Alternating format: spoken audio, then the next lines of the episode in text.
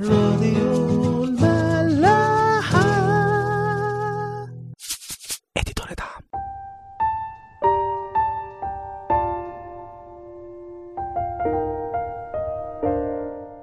مساء الخير واهلا بيكم في حلقة جديدة من عيش وملح.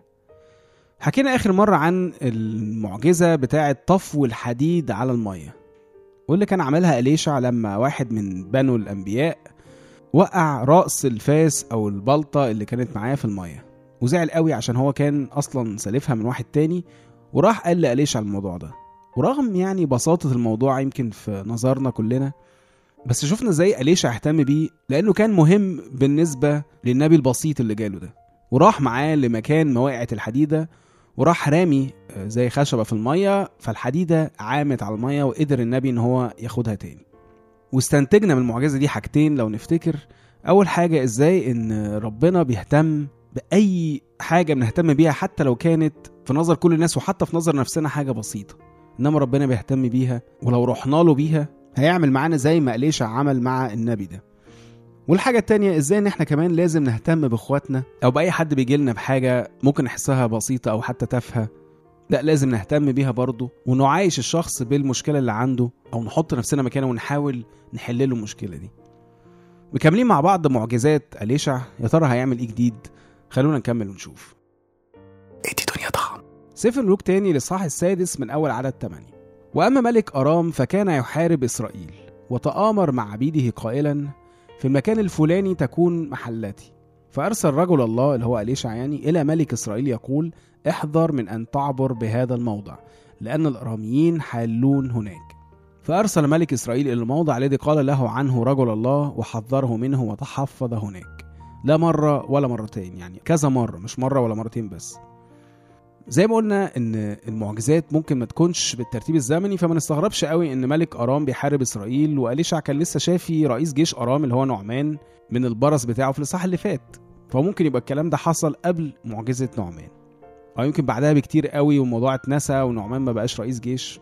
المهم يعني إنه في الوقت ده ملك أرام حاول كذا مرة يعمل كمين لملك إسرائيل. بس كل مرة إليشع كان بيحذره. فالملك بياخد باله وبيبعت ناس بقى تأمن المكان فيبوظ الكمين ده. ودي بقى حاجة حلوة نتعلمها دايما. زي ما شفنا كتير قوي كمان حصل مع داوود ومع ناس كتير في الكتاب. إن هم بحسن نية يبقوا رايحين في حتة معينة أو مثلا ناس تحاول تخدعهم وعشان هم مع ربنا ربنا كان دايما بينقذهم من أي كمين الشيطان يحاول يوقعهم فيه. ولحد النهارده الشيطان بيحاول يعمل لنا كماين أكيد. فمعظم الناس بتحاول إنها تاخد بالها قوي ويمكن تشكك في نوايا كل الناس لدرجة إن الموضوع ممكن يقلب معاها يعني ببارانويا. الواحد اللي هو يبقى بيشك في كل حاجة وكل حد بدون أي سبب. وللأسف الموضوع ده بدل بقى ينقذهم بقى من الكماين اللي هم المفروض هيقعوا فيها إنما بيسبب لهم تعب وقلق ويفضلوا عايشين على طول في توتر وشك في كل الناس اللي حواليها حتى أقرب الناس إليها. فربنا هنا تاني بيطمنا إن مهما كان مين اللي بيحاول يوقعنا طول ما إحنا ماسكين فيه ومتكلين عليه مفيش أي حاجة هتقدر تقرب لنا. طبعا ايات كتيرة جدا على الموضوع ده. في حتة حلوة قوي أنا بحبها عن نفسي موجودة في سفر أمثال اول اصحاح عدد 17 بيقول كده لأنه باطلا تنصب الشبكة في عيني كل ذي جناح.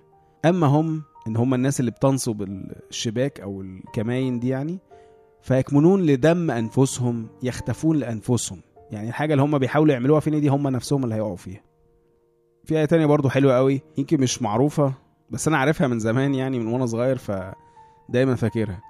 في سفر أشعية صح 26 عدد 3 يقول ذو الرأي الممكن تحفظه سالما سالما لأنه عليك متوكل. وإن توكلوا على الرب إلى الأبد لأنه فياه الرب صخر الدهور. وفي طبعا في المزامير آيات كتيرة جدا عن الموضوع ده وأشهرهم مزمور 124 يمكن كلنا عارفين الآيات دي. هو كله الحقيقة بيتكلم عن إزاي ربنا بينقذنا من أي فخ إبليس بيعمله لنا. بيقول كده في اعداد 6 ل 8 مبارك الرب الذي لم يسلمنا فريسه لأسنانهم انفلتت أنفسنا مثل العصفور من فخ الصيادين. الفخ انكسر ونحن انفلتنا. عوننا باسم الرب الصانع السماوات والأرض. وزي ما إحنا شايفين الموضوع دايما فيه عصافير لبراءتها وفخاخ صيادين أو كماين للصيادين. والمشكلة إنه الفخ ده دايما معناه إنه هيبقى شكله من بره مريح أو مغري. أو بمعنى أصح من خلال حد بنثق فيه جدا. ويمكن حتى الحد ده ما يكونش عارف إن هو بيتعمل لنا فخ أو كمين من خلاله. بس برضه رغم كل ده وإحنا ماسكين مع ربنا دايما هيدينا رؤية إننا ناخد بالنا. وحتى لو وصلنا إن إحنا نقع في الفخ ده زي ما المزمور بيقول هينكسر وهيحررنا منه. فما تخافش وما تقعدش تشك في كل حاجة حواليك. خليك بسيط زي ما أنت. المسيح بيقول كده في متى 10 16 ها أنا أرسلكم كغنم في وسط ذئاب فكونوا حكماء كالحيات وبسطاء كالحمام.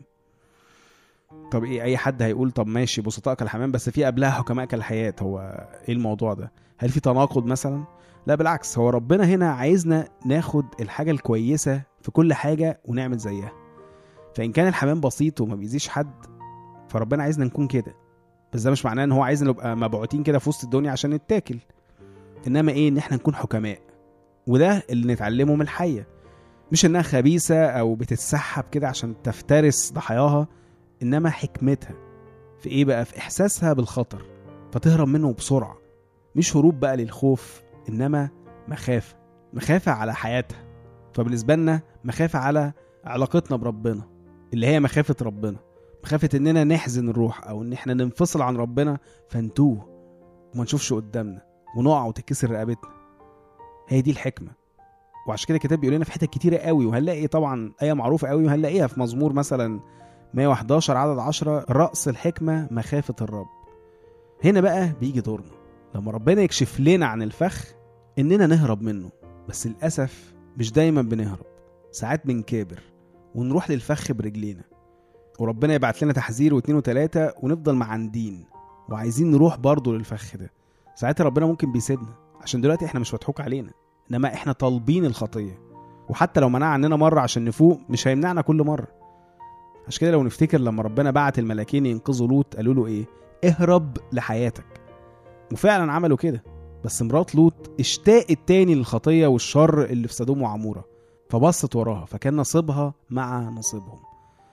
حتى بعد ما ربنا أنقذها. موضوع الهروب ده مش بس في العهد القديم يعني كتير قوي كمان في العهد الجديد هنلاقي في رسائل نصايح إننا نهرب من الخطية. في رسالة بولس الثانية لتيموساوس صح الثاني عدد 22 كلها اتنينات أهي. 2 تيموساوس 2 22 يقول لنا كده أما الشهوات الشبابية فاهرب منها. واتبع البر والإيمان والمحبة والسلام مع الذين يدعون الرب من قلب نقي خليك بسيط ما تخافش من فخاخ وكماين إبليس بس أول ما ربنا يعرفك بوجودها ما تكبرش وما تعاندش وما تتلكعش. اهرب منها. أشوفكم الحلقة الجاية.